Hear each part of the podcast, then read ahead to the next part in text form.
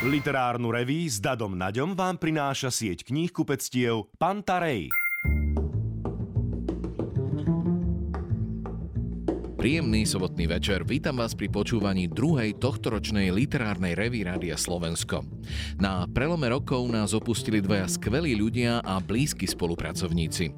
14. decembra spisovateľ Tomáš Janovic a začiatkom januára herec Ivan Letko.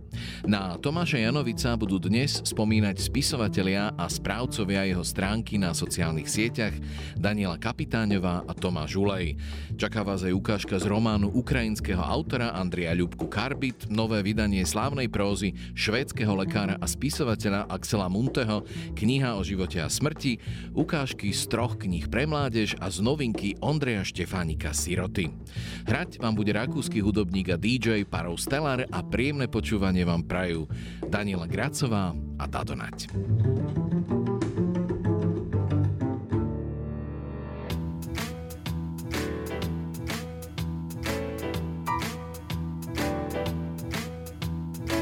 I'm going to do that in getting him mojo hand. I'm gonna fix my woman so she and no other man. Cold ground was my bed last night. For my pillow too. Cold ground was my bed last night.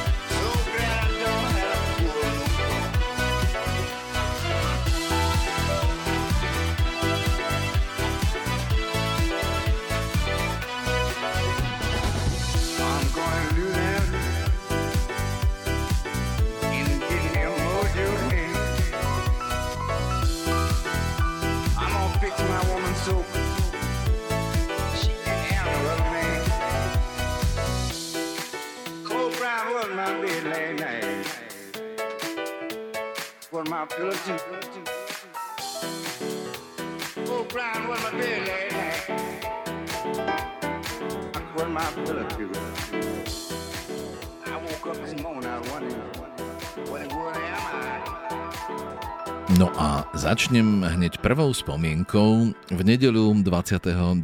januára nás opustil divadelný, ale aj televízny a rozhlasový herec Ivan Letko, ktorého hlas a prejav som mal od detstva veľmi rád a bolo pre mňa cťou a radosťou s ním niekoľko rokov spolupracovať. Keď som si vložil jeho meno do vyhľadávača v archíve literárnej revy, bol som sám prekvapený, ako veľa sme toho spolu za tie roky nahrali. No a ako milú spomienku som pre vás vybral ukážku z poviedky španielského autora Gonzala Suareza Ako sa striasť rozmarína z knihy 13x13. Veľmi zvláštna kniha so zvláštnou poetikou. Autor v nej zobrazuje fantazínosť, absurditu, ba dokonca bláznivosť sveta, v ktorom žijeme. Ale táto poviedka je pomerne realistická. Dokonca mám pocit, že ten podnikateľský plán, ktorý je v nej opísaný, by sa dal aj celkom ľahko uskutočniť. Poviedku aj knihu preložil Vladimír Oleríny a pán Ivan Letko ju fantasticky načítal. Gonzalo Suárez, Ako sa striasť rozmarína. Minuli už tri mesiace, čo som sa pustil do toho výnosného obchodu, keď ma raz navštívil nejaký neznámy mladík a povedal mi, chcel by som s vami hovoriť o istých knihách, čo si od vás objednal môj nebohý otec. Pozval som ho ďalej, ponúkol som ho koňakom a cigarov ale nepil ani nefajčil. Ustavične sa usmieval a úsmev mu nijako nepristal k smutočnému obleku.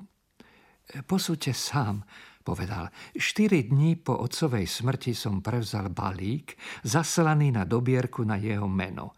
Zaplatil som požadovanú sumu, ale aké bolo moje prekvapenie, keď som zistil, že v balíku boli knihy. Zdalo sa vám také čudné, že by si váš otec bol pred smrťou kúpil nejaké knihy? Opýtal som sa, keď som si nalieval koňak a zapaľoval cigaru. Prirodzene, povedal neznámy, lebo kúpa kníh mi prezrádzala neznámu črtu otcovej povahy. Nemal a zda rád knihy?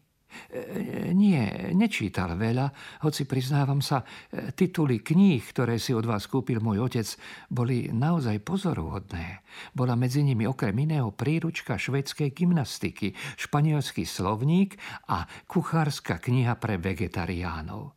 Mhm. Objednávka bola naozaj nezvyčajná, pripustil som. E, veľmi nezvyčajná a práve preto som využil cestu do mesta a prišiel som vás navštíviť. Iste pochopíte, že je celkom logické, ak som zvedavý a usilujem sa vysvetliť toto posledné otcovo želanie. Uh, je to celkom prirodzené. A okrem toho by som chcel vedieť, e, ak mi to môžete povedať, kedy otec knihy objednal. Oh, pozriem sa do záznamov, ale vás upozorňujem, že to nebude ľahké zistiť. Dostávam totiž množstvo objednávok a zásielky vybavujeme zvyčajne oneskorene. Oneskorene? Mesiac? Dva? Mm, nie vždy, ale niekedy. Dva mesiace? Nie je to pravda bežné. Spýtujem sa vás to preto, lebo ak si môj otec objednal knihy pred dvoma mesiacmi, je celkom možné, že to spravil osobne, keď bol naposledy v meste. Je to možné, ale s istotou to tvrdiť nemôžem. Keby ste boli môjho otca videli, určite by ste si ho boli zapamätali. Aspoň si myslím, že priezvisko vám bude povedomé. Rozmarín. Je to zaujímavé priezvisko, ktoré sa tak ľahko nezabúda. Môj otec sa volal Jozef Rozmarín a ja som Emil, jeho jediný syn. Rozmarín? Starší pán, asi 70-ročný? E, Presne tak, šedivý, s vyčnevajúcimi lícnymi kostiami, orlým nosom a svetlými, veľmi svetlými očami. E, šedivý, opakoval som, s orlým nosom a svetlými očami, rozmarín. Á, už sa pamätám, bol tu asi pred dvoma mesiacmi. Áno, áno, ľutujem, že som tak neskoro vybavil jeho objednávku. Na vášho otca sa veľmi dobre pamätám. Ale jednako je to čudné, odvetil Emil Rozmarín, lebo môj otec nikdy v meste nebol. Zahasil som cigaru a povedal som, ale vy ste predsa tvrdili, že tu bol. Áno, tvrdil som, ale on tu nikdy nebol. Nebol? No v tom prípade to musela byť nejaká iná osoba. Zrejme si vášho otca pletiem s niekým iným. Je vylúčené, aby som si každého zákazníka zapamätal. A v prírodzene e, máte znamenite zavedené a veľmi dobre prosperujúce knihkupectvo. E, jak živ by som nebol tušil, aké výnosné môže byť predávanie kníh v tomto štáte. Aj ja som sa nazdával, ako ostatne väčšina ľudí, e, že tu nikto nečíta. Hmm. Čítať možno ľudia nečítajú, poznamenal som so smiechom, ale knihy kupujú. Najdôležitejšie je získať si zákazníkov, povedal. No, to je podstatné. A vy ste si vedeli získať stálych zákazníkov a rozširovať ich rady o ďalších. Zákazníkov, čo sa zaujímajú o každý druh kníh, od príručiek švedskej gymnastiky po dejiny egyptského umenia v desiatich zväzkoch. Myslím, že sa v tom trochu vyznám, e, povedal som s predstieranou skromnosťou. Aj ja si to myslím a preto som sa rozhodol stať sa vašim spoločníkom. Ľutujem, odvetil som, ale nie som odkázaný na cudzí kapitál. Nič také. Neponúkam vám nejaký kapitál. Ani by som to nemohol urobiť, lebo otec mi neodkázal ani halier. Nenavrhujem vám kapitálové investície, ale účasť na zisku. Robíte si zo mňa posmech? Navrhujem vám jediné možné riešenie, aby si váš obchod zachoval kontinuitu. Je pochopiteľné, že po otcovej smrti si hľadáte nejaké dobré zamestnanie v meste, povedal som, ale mali by ste si počínať rozumnejšie.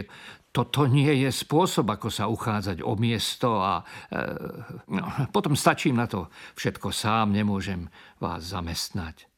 Vstal som, ale kývol mi, aby som si znova sadol. E, ako som vám už povedal, pokračoval, prekvapilo ma, že by si bol otec kúpil väčšie množstvo kníh. Najmä tá príručka švedskej gymnastiky ma pobavila, hoci to nebola práve najvhodnejšia chvíľa, e, aby sa človek smial. Chápem. No jednako som na zádušnej omši za otca musel potlačiť hlasitý smiech a predstieral som, že vzlikám. Veľmi dôvtipné, lebo bolo naozaj smiešne, že by sa môj otec, ktorý bol už 5 rokov ochrnutý, zaujímal o gymnastiku. Ak musel nehybne ležať, nadhodil som, bolo dosť logické, že si kúpil nejaké knihy, aby si krátil dlhú chvíľu. Lenže otec nebol len ochrnutý, povedal Emil Rozmarín, ale aj slepý. Oh, tak v tom prípade je možné jediné vysvetlenie, že som vášmu otcovi poslal knihy omylom. Viete práve tak dobre ako ja, že nešlo o nejaký omyl, povedal. Meno a adresa môjho otca bola uvedená v smutočných oznámeniach, uverejnených v novinách. Predplácate si všetky noviny? Prisvedčil som. Obchod ste vymysleli veľmi dôvtipne a môžeme byť, pokiaľ ide o budúcnosť, optimistickí, povedal. Ľudia si nenavykli čítať, ale za to neprestali umierať. Mŕtvi sú bez pochyby zaručení a nenároční zákazníci. A príbuzní neboštíkov mávajú zvyčajne veľa práce a starostí. Vždy zaplatia a knižnú zásielku si nechajú vyhlásil som hrdo.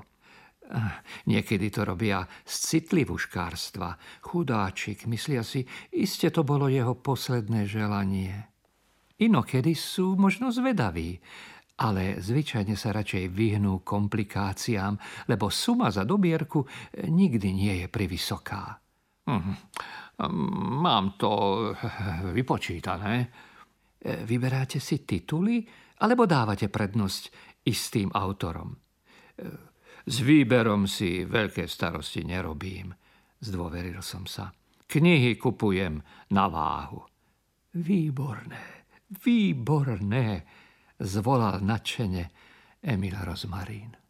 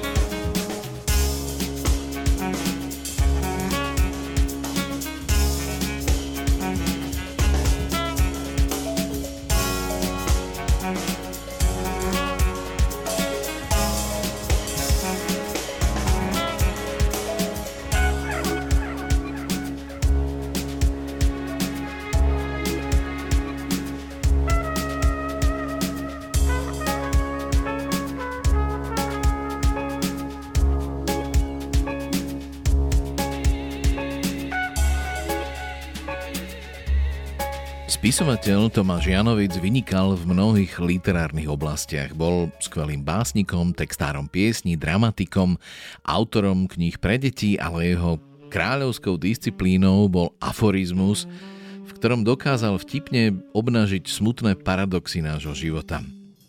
Tomáš Janovic však bol aj neobyčajne múdry, láskavý a prajný človek, ktorého sme obdivovali a mali úprimne radi.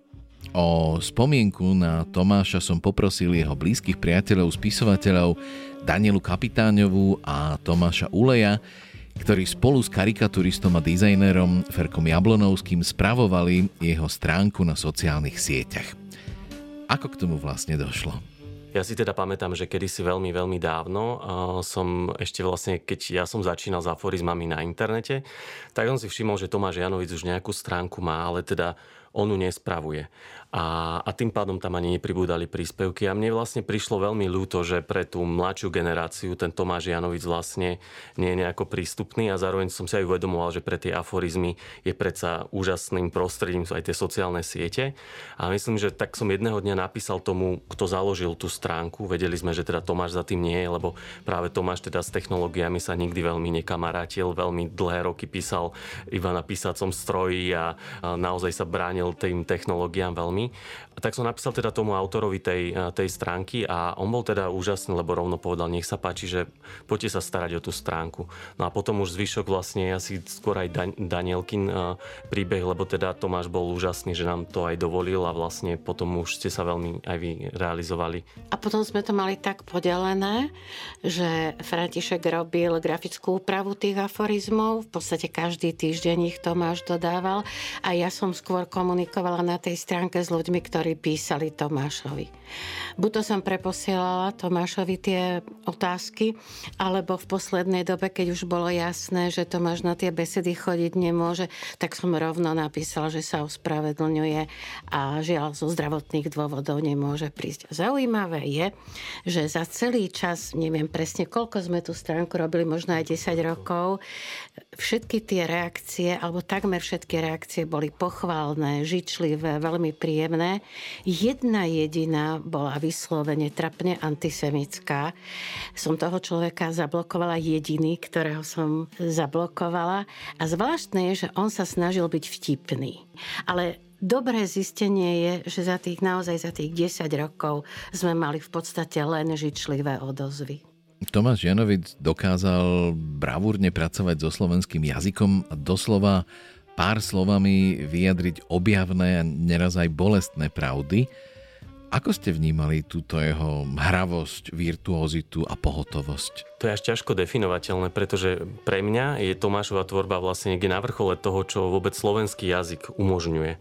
Naozaj, a to je teda na jednej strane teda to, to hlboké poznanie tých na prvý pohľad neviditeľných spojení medzi slovami, ktoré zrazu ukazujú niečo hlboké o nás, ale zároveň vlastne aj ten neuveriteľne skvelý humor, vlastne až taká jeho životná filozofia, v ktorej humor nie je ten útočný nástroj, ktorým niekoho potrebujem urážať, ale skôr nejaký spôsob, ako prežiť aj ťažké situácie. Naozaj, eh, ja som sa vlastne až po rokoch dozvedel o tom aj, čo Tomáš v živote vlastne zažil, vlastne prežil holokaust.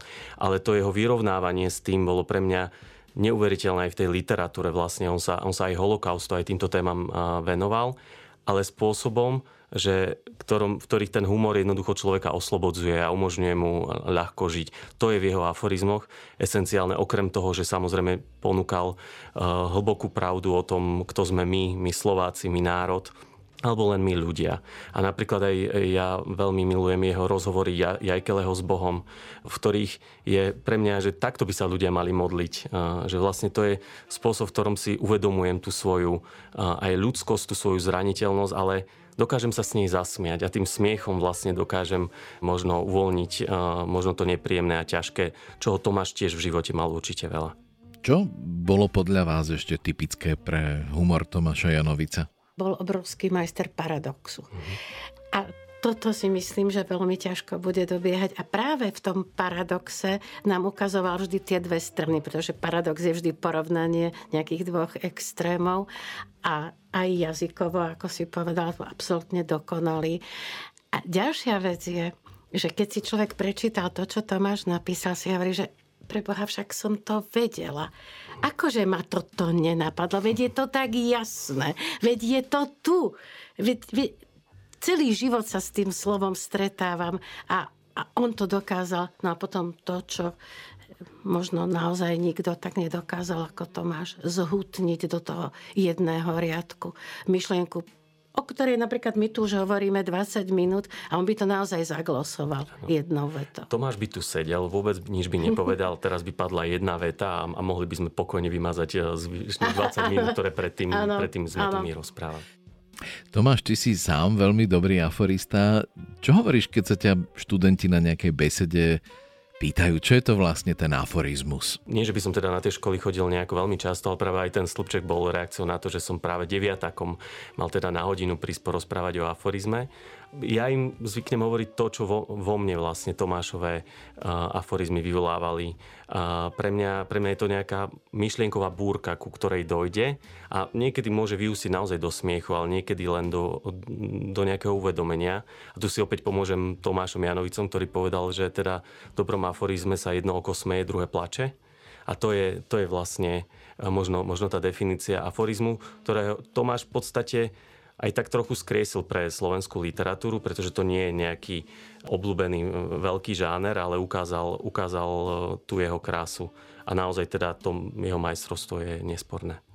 A ďalšia vec je, ty si síce hovoril, že nie je to obľúbený žáner, ale mnoho ľudí sa venuje a sú schopní uverejniť, neviem, 100 vied, nenazvíme to aforizmov, 100 vied a keď si ich človek číta, nie, že sa neusmeje, je mu stále len trapnejšie a trapnejšie. A zrazu prišiel niekto, kto urobil teda nepísal ľahko, to len pre nás vyzerá. Ja viem, keď sme sedeli niekde na káve a niečo ho napadlo, zapísal si to, brúsil to, brúsil, keď sme robili knižku spolu, tak rozmýšľal doslova nad tým, že dám tam čiarku medzi tie slova, nedám, ako zrak, oči, čo bude lepšie spojenie, veľmi veľa nad tým rozmýšľal a vidno to vidno to. Takže to len k poopraveniu toho, že nie je to obľúbený žáner. Hoj, hoj, hoj, hoj, hoj, hoj. Prekliatím aforizmov je, že keď e, si ktokoľvek povie, že napíše román, tak väčšinou po prvej kapitole to vzdá. Žiaľ, aforizmy sú tak krátke, že to vlastne zvládne dokončiť hocikto. A v podstate každá veta môže vyznieť ako aforizmus, pokiaľ ti to stačí ešte aj táto veta by mohla vyznieť ako aforizmus, tak ako môžeš zobrať nejaký román, každú vetu vypísať a tak bohužiaľ mnohí končia. Tomáš bol ten, ten, ten, ktorý urobil z aforizmu niečo, čo sme doteraz, myslím si, nemali.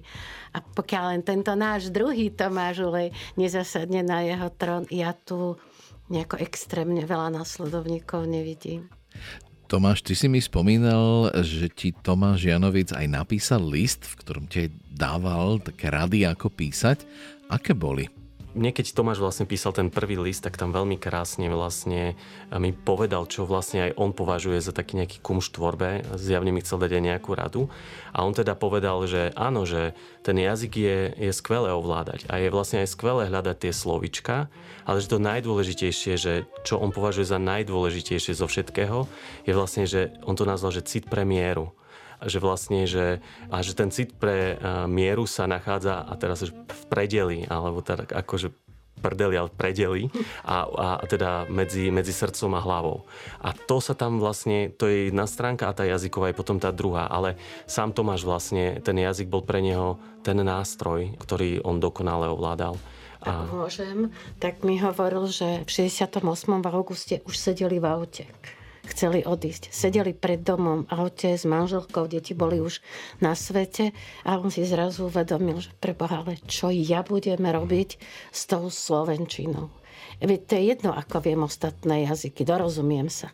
Ale tá Slovenčina je v mojej duši a oni z toho auta už naštartovaného zavreli auto, vyšli von a vrátili sa na zadobitu. A vlastne tá Slovenčina ho tu podržala. Častým alteregom Tomáša Janovica bol jeho už spomínaný Jajkele. Ako ste vnímali jeho, čiže Jajkeleho rozhovory s Bohom. A ja som už teraz spomínal, že tie rozhovory s Bohom pre mňa boli veľmi inšpiratívne. Vždy vlastne od prvopočiatku, keď som ho, keď som ho čítal a, a rozhovory so Sárou, tak na tie možno prichádzam až, až dnes. Až dnes, keď odkedy som... Sáru. Áno, odkedy mám svoju Sáru, ale no tie boli neskutočne vtipné a vždy a, a veľmi trefné. Naozaj Tomáš si, si toho Jajkeleho veľmi umne a Sáru vymyslel, ale vďaka ním mohol komunikovať veľa, veľa z takého nášho ľudského a vzťahového. Máte nejaké Tomášové aforizmy, na ktoré si často spomeniete? Čo moja žena povie, to platí. M. Neviem, ja snáď všetky tým, že som aj tú knihu zostávala, ja mám, ja tak milujem všetky Tomášové aforizmy, ale pravda je, že ja mám, hadám radšej tie, tie nie vzťahové, aj, aj Jajkeleho. A to by sme ešte možno mali zdôrazniť, že u nás, keď bol niekto Židom, tak sa to tak nejako zdecentnievalo. Nejako sa k tomu ako keby nevyjadrovalo. Jednak preto, že všetci si hovoríme, veď je to jedno, však všetci sme ľudia. Na druhej strane, ono byť Židom nie je moc populárne. Tomáš sa tohto nebal aj tým, že vymyslel toho Jajkeleho, aj tým, že hovoril o holokauste, tým, že hovoril o tom, aké je byť Židom. Tým mňa napadol ten rozkošný jeho aforizmus, že hovoríte, že za všetko môžu Židia. Keby ste neboli leniví, mohli ste za to môcť vy. A v tomto je úžasná odvaha, jedna z tých jeho odváh. Neviem, či odvahy majú množné číslo. Mám pocit, že s Tomášom Janovicom a Kornelom Feldvárim akoby odchádzal taký starý svet slušnosti, galantnosti, priateľstva, pravidelných kavierenských stretnutí, ale aj sebairónie a oslobodzujúceho humoru. Ako to vnímate vy? Ja myslím, že už sme i za seba som asi povedala, že možno práve v tom paradoxne a v tých nečakaných súvislostiach, v tom objaviteľskom, koľko by sme my museli rozmýšľať, aby nám napadlo niečo takto geniálne. Nevieme, koľko to máš nad tým rozmýšľal, ale eh, v originalite, rozhodne, rozhodne v originalite. Pre mňa. A pre mňa teda, ako som už eh, tiež povedal, práve aj v tom zameraní sa eh, na seba a na, na, na svoje nedostatky, aj keď teda Tomáš vedel byť aj ostrý v tých svojich aforizmoch, ale nikdy je, cieľom jeho humoru nebolo útočiť. A to, to, bolo, to bolo vždy uh, veľmi krásne. Pardon, možno, že ešte keď mal tie politickejšie, tak on nikdy neobviňoval len tých hore. On väčšinou hovoril, že ale keby, však my sme im to dovolili a toto bolo tak úžasné, že on nemieril ako sa vždy patrí na toho kráľa, ale na to, že pozrite sa, však kto ho tam dostal? My. My? Boseho si kúpiš už aj uh, šnúrkami do topána. Áno.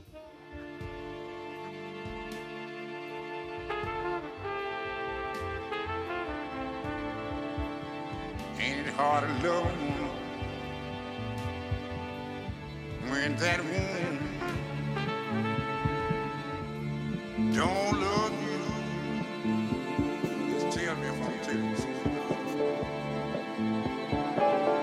I see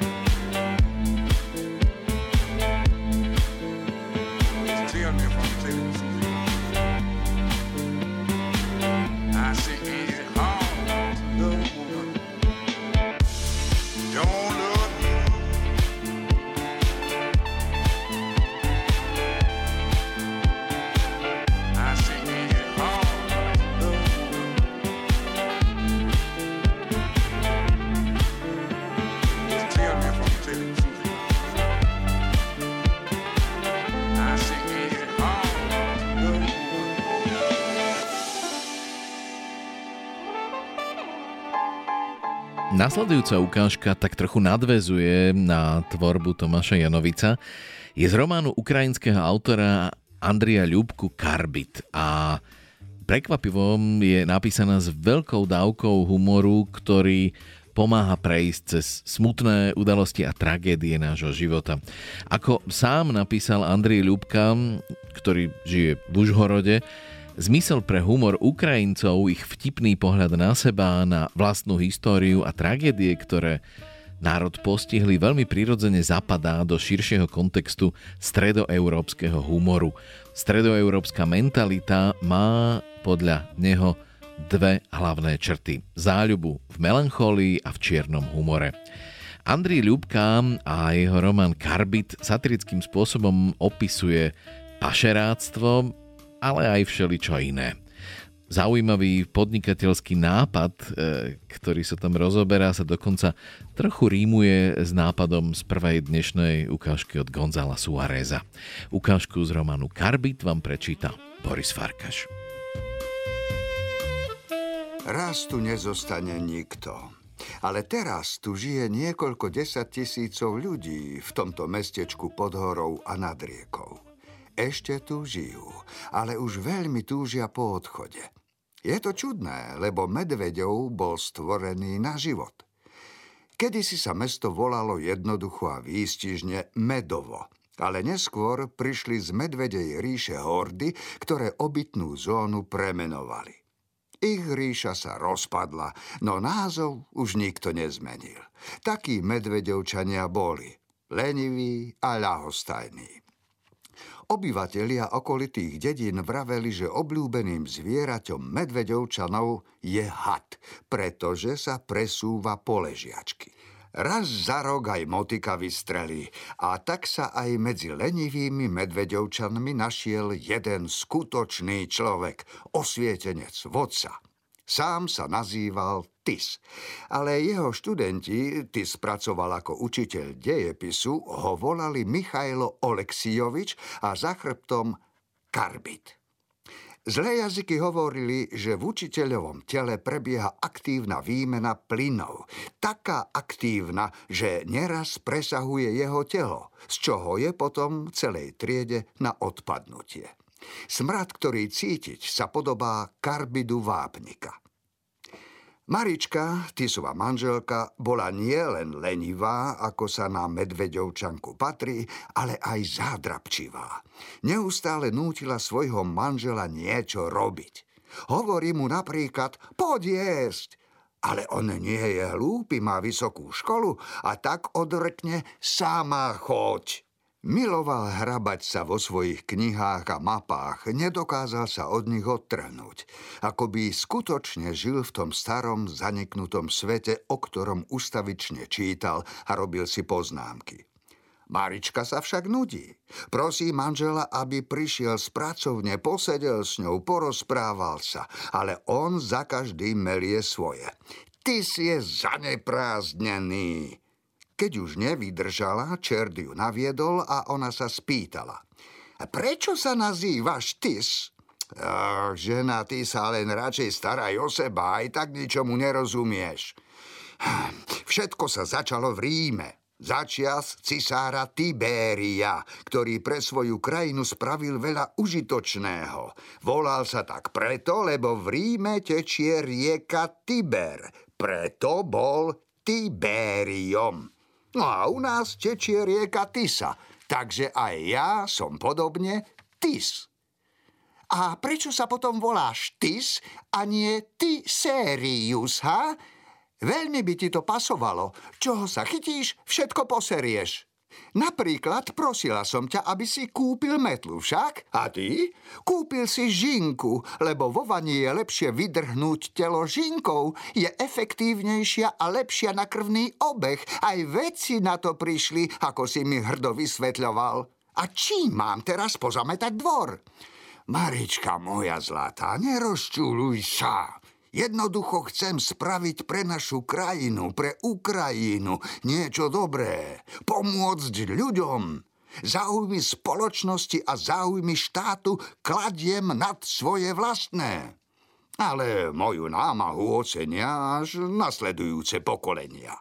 Aha, tak potom, drahý ty Sérius, poď a urob nasledujúce pokolenie, lebo som ťa v posteli nevidela už vyše roka. Nocuješ v kresle, aj vlastnej ženy sa bojíš, heroj, tys, fas. Slovom, Tisovi sa uprostred primitívnych ľudí, ktorí sa stále starali iba o seba, nežilo ľahko. Pre neho boli najdôležitejšími hodnotami dobro a šťastie rodného kraja, nie peniaze, funkcie či iné výhody. Preto si Tis dokázal nájsť dve, tri hodinky, aby zašiel do najbližšej krčmy a pri poháriku porozprával prostoduchým ľuďom o slávnej minulosti rodnej zeme, ale nemal čas opraviť dvere na drevenej toalete na vlastnom dvore. Preto ich museli za každým pridržiavať jednou rukou, čo spôsobovalo nemálo problémov, keď si chcel človek utrieť zadok či natiahnuť nohavice. Nieraz susedové deti videli, ako sa dvere na toalete s protivným škrípaním otvárajú a za nimi sedí s vypleštenými, prekvapenými očami karbit. Jasná vec, že Tisovi sa nedarilo realizovať všetky plány. Neprekážalo mu to, keďže pred sebou mal projekt, ktorého grandióznosť mala dať celému jeho životu zmysel. Jeho myšlienka vymaže všetky jeho neúspechy a zlyhania. A meno Tis sa zapíše do dejín. Na veky.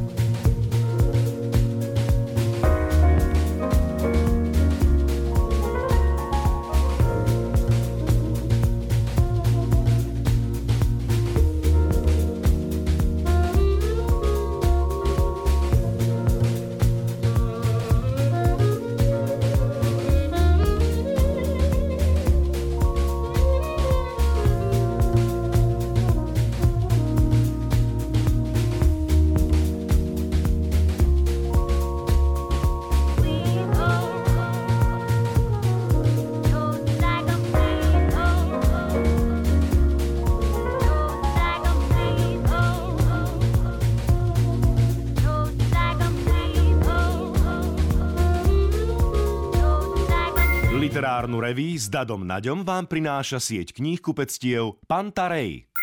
Príjemný sobotný večer je krátko po 23. hodine a pred nami je druhá časť literárnej revy Rádia Slovensko, ktorá prináša 5 ukážok z knižných noviniek, mailovú súťaž na záver a na úvod 3 knižné typy. Dnes budú od spisovateľov Danily Kapitáňovej a Tomáša Uleja a publicistu Ľuba Šulka. Takže aké knihy ich v poslednom čase zaujali? Ivana Krekáňová, etymológia záhadná aj zábavná. Dostala som ju pod stromček, odtedy som ju trikrát prečítala. Pretože ona naozaj hovorí o vývoji slov, ale nie len tých, ktoré by sme si klasicky našli v klasickom etymologickom slovníku, ale o tých nových, ktoré ani nevieme, používame, nevieme, ako vznikli. Je napísaná vynikajúco, vtipne, zaujímavo. A tým, že milujem slova, tak ja som úplne krochkala blahom. Každému, kto krochká blahom pri slovách, odporúčam Ivana Krekaňová, etymológia. Záhadná, aj zábavná. No naposledy to bola vlastne kniha od Amora Tolsa Pravidlá zdvorilosti. A ja som už od tohto autora vlastne čítal aj Gentleman v Moskve a Lincolnovú diálnicu.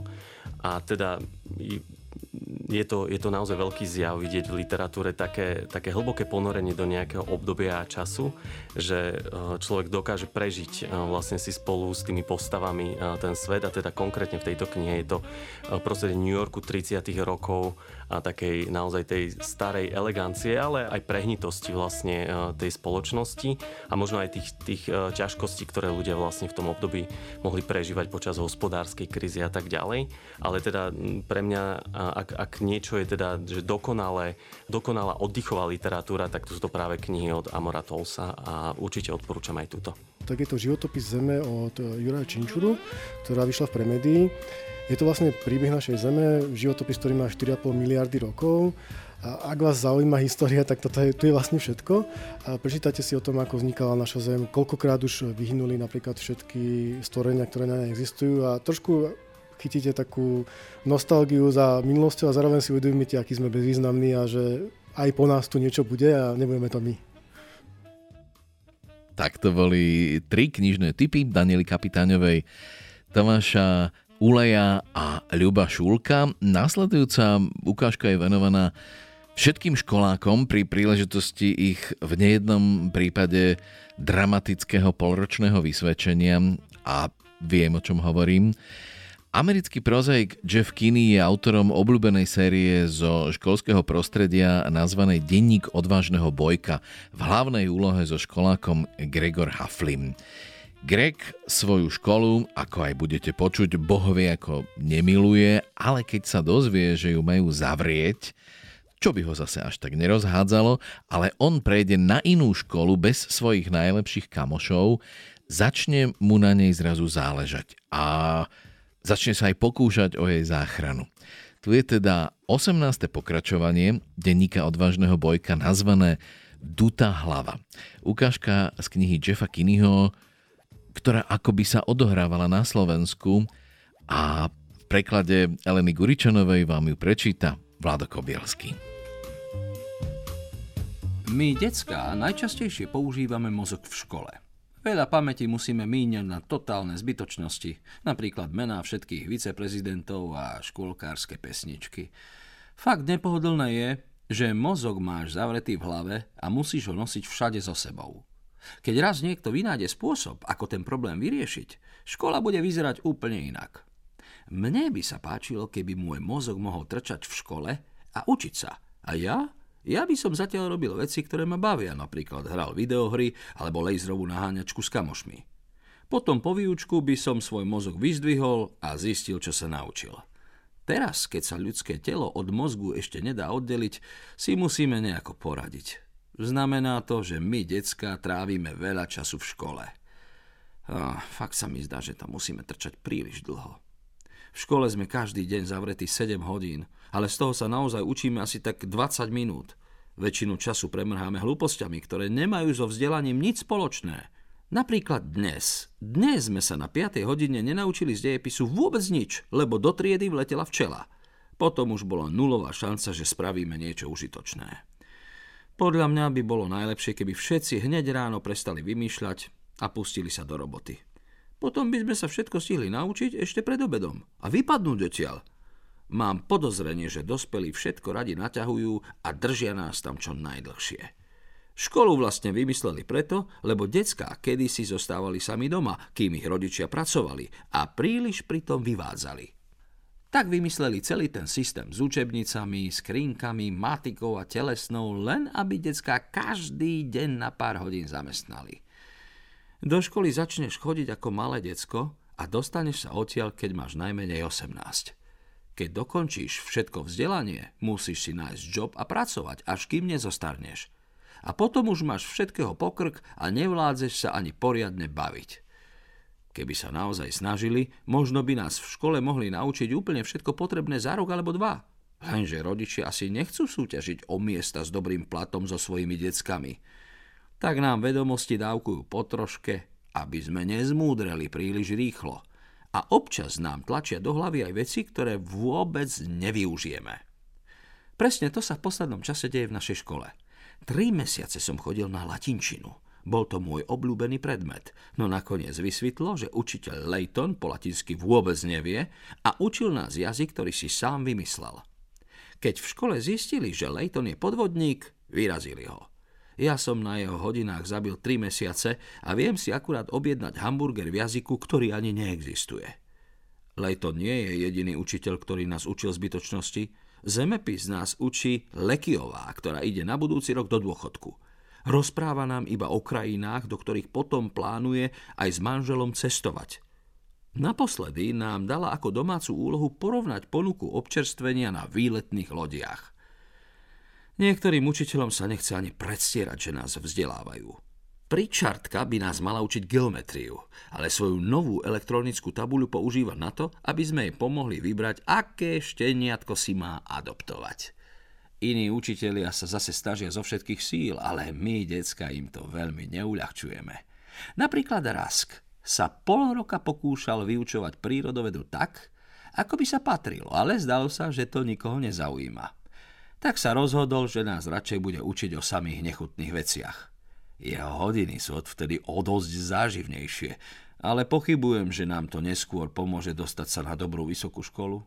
Polovicu veci, čo som sa naučil na jeho hodinách, by som si najradšej vygumoval z hlavy. Odkedy nám pustil video o mikroskopických parazitoch, ktoré človeku žijú na koži, mám pocit, že má celé telo svrbí. Matiku nás už nemá nikto učiť. Učiteľka Kvanová ešte v oktobri odišla na materskú a dlhodobú náhradu za ňu nenašli. Cez štvrtú hodinu nás teda zavrú do počítačového labáku, kde hráme matematickú hru sponzorovanú firmou, ktorá vyrába cukríky. Koľko ovocných zubolamov si Billy dokáže napchať do úst, než mu prasknú líca? Teraz už decka z nášho ročníka nevedia počítať bez cukríkov. Keď sme asi pred mesiacom písali štandardizovaný test, niektoré decka si ako pomôcky doniesli balíčky žele cukríkov alebo žuvačiek – ten test by sa mi asi vydaril oveľa lepšie, keby som nesedel za chalanom, ktorý počas neho zošrotoval celý pohár zubolamov. Ťažká však nebola len matematická časť testu. Pri čítaní s porozumením od nás chceli kadejaké úvahy a v prírodovednej časti boli otázky o veciach, ktoré sme vôbec neprebrali a žiadna o grganí či prdení. Nikoho teda neprekvapilo, že naša škola v teste dosiahla jeden z najhorších výsledkov z celého štátu. Vlastne sme dopadli tak zle, že nás spomínali v správach. Úplne najhoršie na tom je školská knižnica. Mnohé police sú totálne prázdne. Nebývalo to tak vždy. Ešte v septembri k nám prišla nová knihovníčka. Voláme ju Messi. Vytvorila nové oddelenie s komiksami, ktoré nakúpila za vlastné prachy.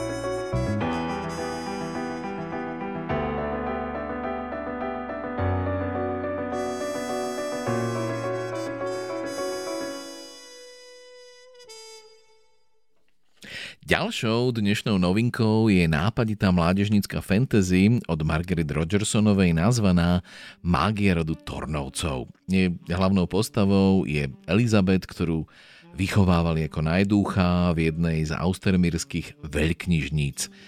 Vyrastala medzi čarodejníckými knihami, tzv. grimoármi, ktoré si šepkajú na policiach a rinčia železnými reťazami.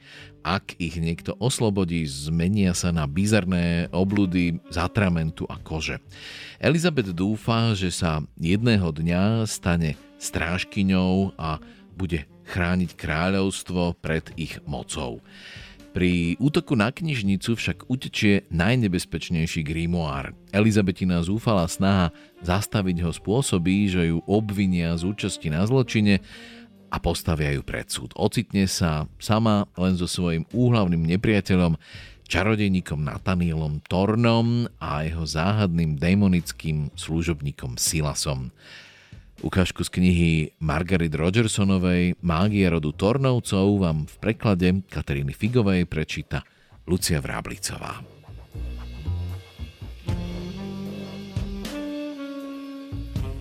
Riaditeľka zaštrngotela kľúčmi a zadné dvere koča sa s vrzgotom otvorili. Na prvý pohľad sa šerá železom obrúbená cela zdala prázdna. Potom Elizabeth rozoznala na podlahe nejaký predmet – plochú štvorcovú železnú truhlicu, zaistenú viac než tuctom zámkov. Nezasvetenému by takéto opatrenia mohli pripadať absurdné, no rýchlo by zistil, že nie sú. Do ponurého ticha sa z truhlice ozvalo jediné buchnutie, také silné, že zatriaslo celým kočom a dvere zalomozili v pántoch. Jeden z koní zaherčal. Rýchlo, súrila riaditeľka. Chopila sa držadla na truhlici a Elizabeth chytila druhé. Spoločne truhlicu nadvihli a vykročili k dverám knižnice, nad ktorými dvaja plačúci anieli držali zvitok s vyritým nápisom Slúžiť až do smrti. Vstúpili do dlhej kamennej chodby, osvetlenej mihotavým svetlom pochodní. Elizabeth už v ramene cítila ťarchu truhlice – Síce sa už nehýbala, no Elizabeth sa tým nedala uchlácholiť, pretože tušila, čo to znamená. Kniha vnútri počúvala. Čakala. Pri vchode do krypty stál ďalší strážca. Keď zbadal Elizabeth po riaditeľkynom boku, v malých očiach sa mu zaleskol odpor. Bol to strážca Finch – Prešedivený, krátkovlasý muž s opuchnutou tvárou, v ktorej sa jeho črty strácali ako hrozienka v koláči. Medzi učňami bol neslávne známy tým, že mal pravú ruku väčšiu a svalnatejšiu ako ľavú. Často si ju totiž cvičil tým, že ich šľahal bičom. Elizabeth stískala držadlo truhlice tak silno, až jej obeleli hánky. Inštinktívne sa pripravovala na úder, ale Finch jej predriaditeľkou nemohol nič urobiť. Mrmlajúc si čosi popod nos, zatiahol za reťaz. Padacia mreža kúsok po kúsku stúpala a dvíhala ostré čierne zuby nad ich hlavy. Elizabeth vykročila vpred. A truhlica sa mykla. Pokojne, zvolala riaditeľka, keď ich obe hodilo do kamennej steny a ledva udržali rovnováhu. Elizabeth stiahlo žalúdok. Čižma jej ostala vysieť cez okraj točitého schodiska, ktoré sa nebezpečne skrúcalo dole do temnoty. Zasiahla ju strašná pravda. Grimoire chcel, aby spadli. Predstavila si truhlicu, ako sa rúti dolu schodmi, dopadne na kamennú podlahu a otvorí sa, a to všetko jej vinou. Riaditeľka jej stisla plece. To je v poriadku, skrivenerová. Nič sa nestalo. Chyť sa zábradlia a pokračuj. Elizabeth sa z námaho odvrátila od Finčovho odsudzujúceho pohľadu. Zostupovali dole po schodoch. Z dola vanul chladný podzemný vzduch. Páchol po studených kameňoch, plesni a čomsi neprirodzenom.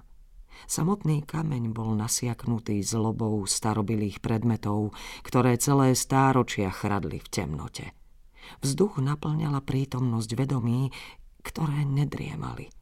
Myslí, ktoré nesnívali. Tony zeme nad nimi prehlbovali ticho a Elizabeth počula, ako jej v ušiach pulzuje jej vlastný tep.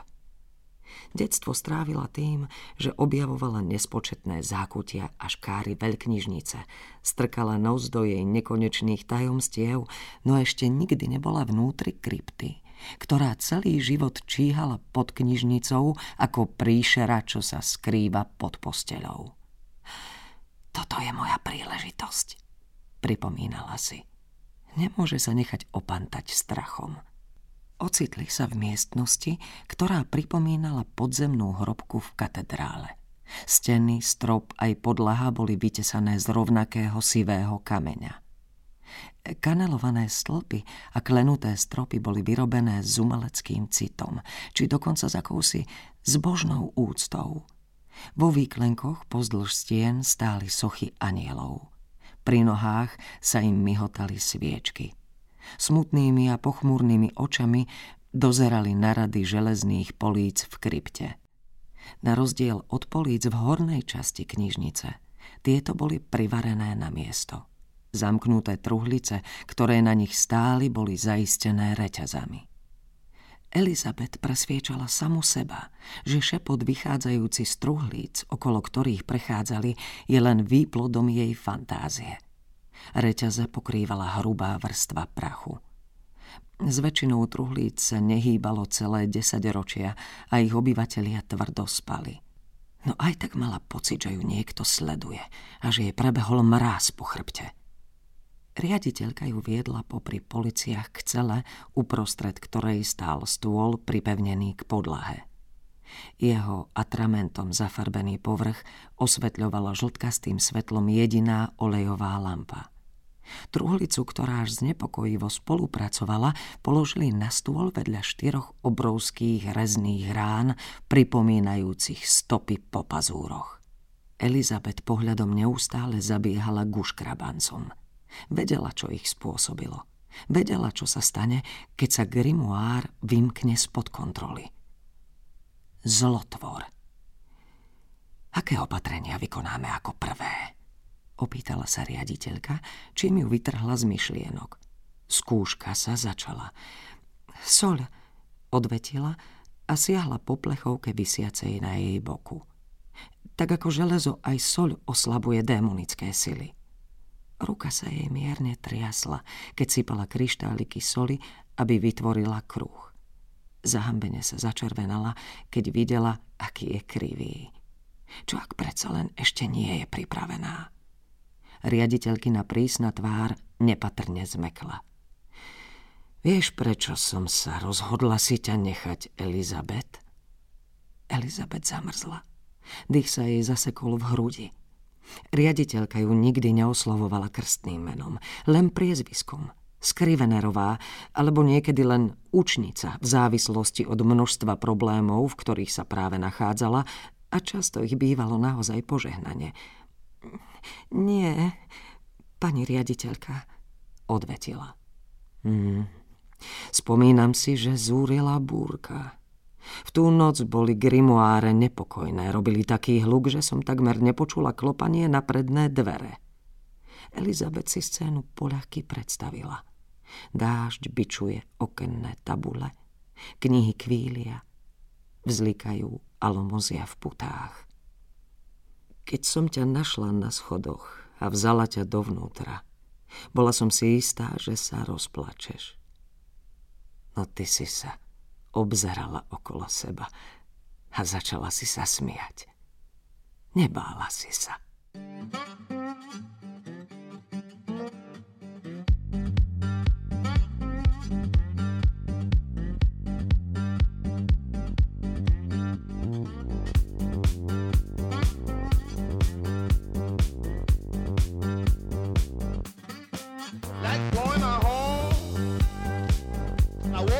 morning.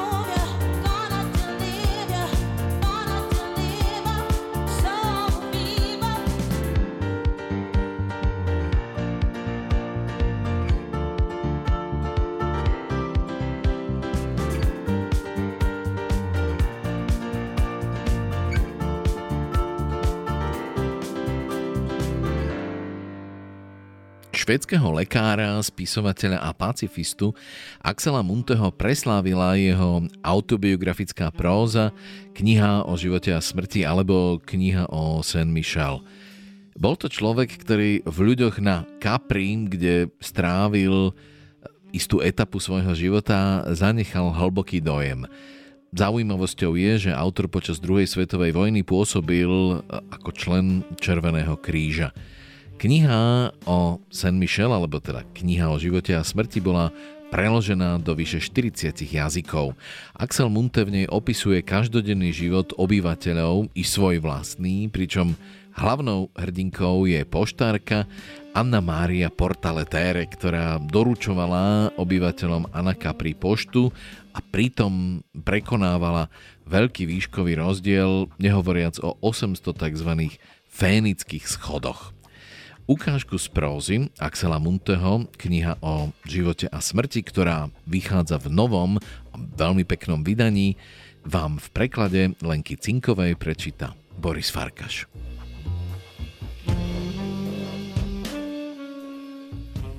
Žiť tu, zomrieť tu, ak vôbec smrť dokáže premôcť nekonečnú radosť z takého života.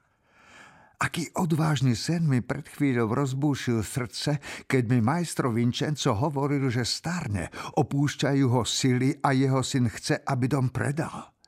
Aké bláznivé myšlienky skrsli v mojej nepokojnej mysli, keď povedal, že kaplnka nikomu nepatrí. Prečo nie mne? Prečo by som nemohol kúpiť dom majstra Vincenza, spojiť ho s kaplnkou popínavým viničom, cyprusovými alejami a stĺpmi podopierajúcimi biele loďie ozdobené mramorovými sochami bohov, bronzovými podobizňami cisárov a... Zavrel som oči, aby tá nádherná vidina nezmizla a aby sa skutočnosť postupne rozplynula v šeré ríše snov. Stála pri mne vysoká postava v prepichovom plášti. Všetko bude tvoje, prehovoril muž melodickým hlasom a širokým pohybom ruky ukázal na horizont. Kaplnka, záhrada, dom, baj vrch s hradom. To všetko bude tvoje, ak si ochotný zaplatiť. Kto si? Fantom z iného sveta? Som nesmrteľný duch tohto miesta. Čas pre mňa nič neznamená. Pred 2000 rokmi som stál tu, kde teraz stojíme spolu po boku iného muža, ktorého sem priviedol jeho osud, tak ako teba tvoj. Nežiadal o šťastie ako ty. Chcel iba zabudnutie a pokoj a veril, že ich nájde na tomto osamelom ostrove. Povedal som mu, akú cenu musí zaplatiť. Jeho bezúhodné meno naveky poškvrní hamba. Pristál na moju ponuku. Jedenásť rokov tu žil obklopený niekoľkými vernými priateľmi, čestnými a zásadovými mužmi. Dvakrát sa chystal vrátiť do paláca na Palatínskom vrchu. Dvakrát stratil odvahu. V Ríme sa už nikdy neukázal. Zomrel cestou domov vo vile svojho priateľa Lukula na tamtom mise. Jeho posledným želaním bolo, aby ho na nosidlách zniesli k člnu a odviezli na jeho domovský ostrov. Takú cenu žiadaš odo mňa? Aby si sa zriekol túžby získať si meno vo svojej profesii a obetoval tak svoju budúcnosť. Čo teda zo mňa bude? Človek, ktorý nenaplnil svoj potenciál, stratený prípad. Berieš mi všetko, prečo sa oplatí žiť? Míliš sa. Dávam ti všetko, prečo sa oplatí žiť. Nechaj mi aspoň súcit.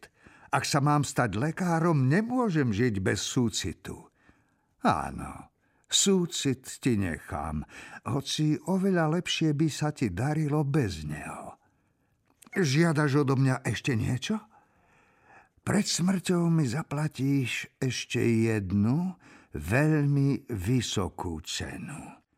No kým nastane ten čas, budeš z tohto miesta dlhé roky pozorovať, ako po šťastných, bezoblačných dňoch zapadá slnko a na oblohu stúpa mesiac, aby osvetlil hviezdnaté noci plné snov. Zomriem tu? Varujem ťa. Na tú otázku nehľadaj odpoveď. Človek by neuniesol život, keby poznal hodinu svojej smrti. Položil mi ruku na plece. Pocitil som, ako mi telom prebehlo slabé chvenie. Stretneme sa tu opäť zajtra po západe slnka. Dovtedy môžeš premýšľať. Nemá zmysel domať. Prázdniny mi končia, ešte dnes večer sa musím vrátiť ku každodennej drine, ďaleko od tejto krásnej krajiny. Okrem toho premýšľanie mi nikdy veľmi nešlo. Príjmam tvoju ponuku. Zaplatím ti, čo žiadaš. Nech je to čokoľvek. No, ako si kúpim tento dom? Mám prázdne ruky. Ruky máš prázdne, ale silné. Myselne pokojnú, ale čistú. Máš pevnú vôľu, uspeješ. A ako si postavím dom, keď neviem nič o architektúre? Pomôžem ti. V akom štýle ho chceš? Čo tá gotika? Mám ju rád. Páči sa mi jej tlmené svetlo a strašidelná tajomnosť. Vymyslím si vlastný štýl, aký ani ty nebudeš vedieť pomenovať. Žiadne stredoveké šero. Chcem dom otvorený slnku, vetru a šum mora ako grécky chrám. Svetlo, svetlo, všade svetlo. Chrán sa svetla. Vyvaruj sa ho. Priveľa svetla škodí očiam smrteľníkov. Chcem stĺpy zo vzácného mramoru, ktoré budú podopierať loďie a arkády. Záhradu posiatu krásnymi úlomkami z dávnych čias, kaplnku pretvorenú na tichú knižnicu s kláštornými stoličkami popri stenách a zvonmi, čo každý šťastný deň ľúbesným hlasom vyzváňajú aniel pána. Hmm, Nemám rád zvony. Tu, kde stojíme a kde sa nádherný ostrov pod nami vynára z mora ako sfinga, chcem žulovú sfingu z krajiny faraónov. Ale kde ju nájdem? Si na mieste, kde kedysi stála jedna z Tiberiových víl. Pod vinicou, kaplnkou i domom ležia v zemi vzácne poklady z dávnej minulosti. Starý cisár kráčal po farebnom mramore, ktorý ten starý vidiečam pred tvojimi očami vyhadzoval cez záhradný múr. Zničená freska, zobrazujúca tancujúcich faunov a kvetmi ovenčené bakchantky, kedy si zdobila steny jeho paláca. Pozri! Ukázal na priezračné hlboké more stovky metrov pod nami. Nečítal si Vary v škole v Tacitovi, že keď sa na ostrov doniesla správa o cisárovej smrti, jeho paláce zhodili do mora? Chcel som skočiť z toho strmého útesu do mora a pod vodou hľadať svoje stĺpy. Hmm, nemusíš sa tak ponáhľať, zasmial sa.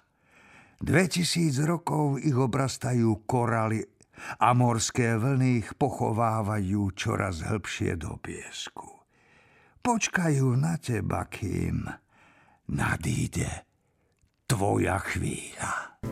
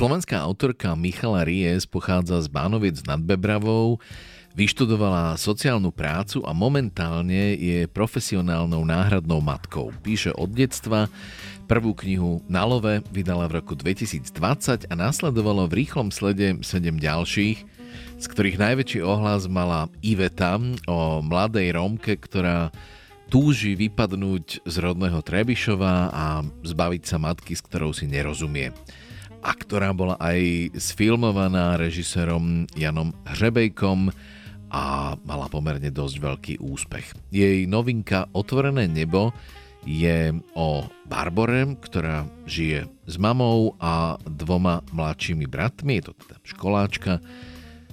Mama sa o Barboru ani o jej súrodencov príliš nestará, teda nestará sa o nich vôbec, bývajú v pivnici, kam ich vysťahovali a Barbara pravidelne zažíva zimu, hlad a strach.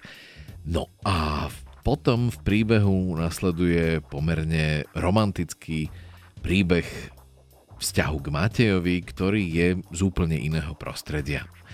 Ukážku z novej prózy Michali Ries Otvorené nebo vám prečíta Zuzana Jurigová Kapraliková. Pri hlave mi niečo tresne. Prudko vyskočím a zhodím z lavice učebnicu fyziky. Spíš mi na hodine, Janická? Žmúrim na učiteľku a mlčím. Za chrbtom počujem tlmený chichot. Pravda? Zlá odpoveď. Klamstvo? Zlá odpoveď. Možno by si si mala po nociach menej vypisovať s chalanmi a viac sa zaujímať o štúdium. Nemala by si spísomiek štvorky. Pardon, Zamumlem a posadím sa. Potlačím zívnutie. Jej hlas ma uspáva. Nepíšem si po nociach s nikým. Nemám mobil. Jeden som mala. Mamin starý s rozbitým displejom, bez dvoch tlačidiel a bez kreditu. Jediný, kto mi naň volal, bola ona. Ale už nemám ani ten. Asi pred dvomi mesiacmi ho schválne rozbila. Mám však dvoch malých bratov, o ktorých sa treba starať. Janko má len 4 mesiace a zle spáva. A mama dnes v noci nebola doma. Ani včera. Vlastne sa o nich starám aj keď je doma. Nemám sa kedy vyspať. Je to sa ešte učiť.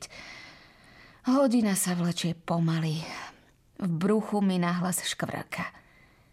Našťastie už bude obed – obľúbená časť môjho dňa. Obedy mi platí babka. Mama o tom ani nevie. Kedy si máme dávala peniaze, ale keď zistila, že ich na jedlo aj tak neminie, zaplatila mi obedy. V školskej taške stále nosím misku. A keď je vo výdajnom okienku teta kuchárka s fialovými vlasmi, dám jej ju a ona mi ju naplní s výškami. Myslí si, že je to pre psa. Na svete je asi veľa psov, čo sa majú lepšie ako my. Keď sa hodina skončí, celá stuhnutá kráčam do jedálne. Uvoľním sa, až keď otvorím dvere a uvidím ju tam s úsmevom stáť. Dnes nebudú hladní. Posadím sa k stolu úplne v kúte a rýchlo do seba hádžem jedlo. Ani necítim jeho chuť. Ruka s vidličkou sa mi trasie, hltavo jem, pretože nedokážem prestať. Tanier vyškriabem takmer do čista, no zvládla by som ešte jednu porciu. Obzriem sa okolo seba. Ostatné decká jedia pomaly, rozprávajú sa a smejú. Vyčítavo sledujem chalana, ktorý nesie k výdajnému okienku nedotknutý tanier. Iné dievča zase odkladá príbor a ohrňa nos nad mesom. Pretrpím zvyšok vyučovania a potom čakám na záchode – až kým ostatní odídu. Musím byť opatrná. Na začiatku roka ma nachytali a potom schválne každé nedojedené jedlo zničili alebo podupali, aby som si ho nemohla vziať. Volajú ma kráľovná odpadov. Nemám tu kamarátov. Z odpadkového koša v triede vytiahnem len dvakrát odhryznuté jablko a celú desiatu zabalenú vo vreckovke chlebík, saláma, paradajka. Znova sa mi trasú ruky. Tento raz od hnevu. Hlupáci. Prehrabem sa v koši, či tam ešte niečo nenájdem. ale je to všetko. Jedlo zbalím do ruksaku a vykročím domov. Mama prišla až nad ránom a podľa toho, ako zakopávala a nadávala, pila. Hádam sa o chlapcov postarala. So stiahnutým žalúdkom sa približujem k paneláku. Neznášam neistotu. Každý príchod domov je neistota. Bude tam? Ak áno, aký bude mať deň? Budú tam chlapci. V akom budú stave? Bude dnes elektrina. Vojdem do vchodu a zbehnem dole po schodoch. Na zemi leží Ivanin otec. Ivana je moja kamarátka. Mám len ju a Dávida. Všetci bývame v jednom vchode. Keď nás pred rokom vysťahovali z bytu, nasťahovali sa doň práve Dávid a jeho mama. My žijeme v pivnici. U Ivany a jej mamy sa môžeme s chlapcami osprchovať, keď Ujo nie je doma. Hneval by sa, že míňame ich vodu. Máme od nich tiež natiahnutý kábel, aby sme mali elektrinu, pretože aj keď zo stropu vysí slabá žiarovka, v pivnici nie je ani jediná zásúka. Niekedy však Ujo kábel odpojí a nemáme ani elektrinu. Prečo vôbec dovolí, aby sme niektoré dni ich elektrínu míňali, to neviem. Mama mu určite neplatí.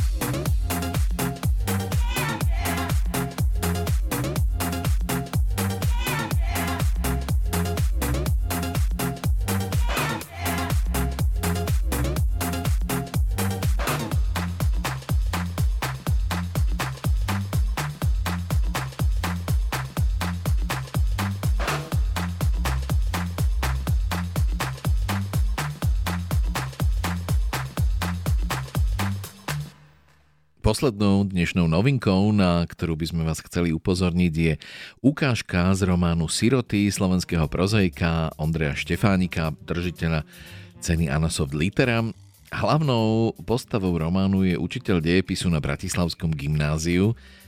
ktorý v detstve prišiel o rodičov a ocitá sa v bizarnom svete novodobých sirôt, z ktorých každá vyjadruje svoju osamelosť osobitým spôsobom.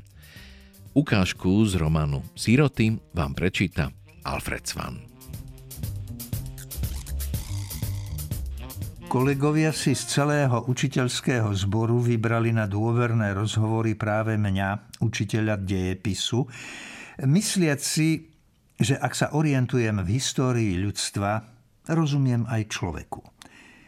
Ak nie je po ruke psychológ či milenka, tak jedine historik vedomý si genézy civilizačných diagnóz dokáže pri svojom rozhľade podávať aj terapeutické výkony.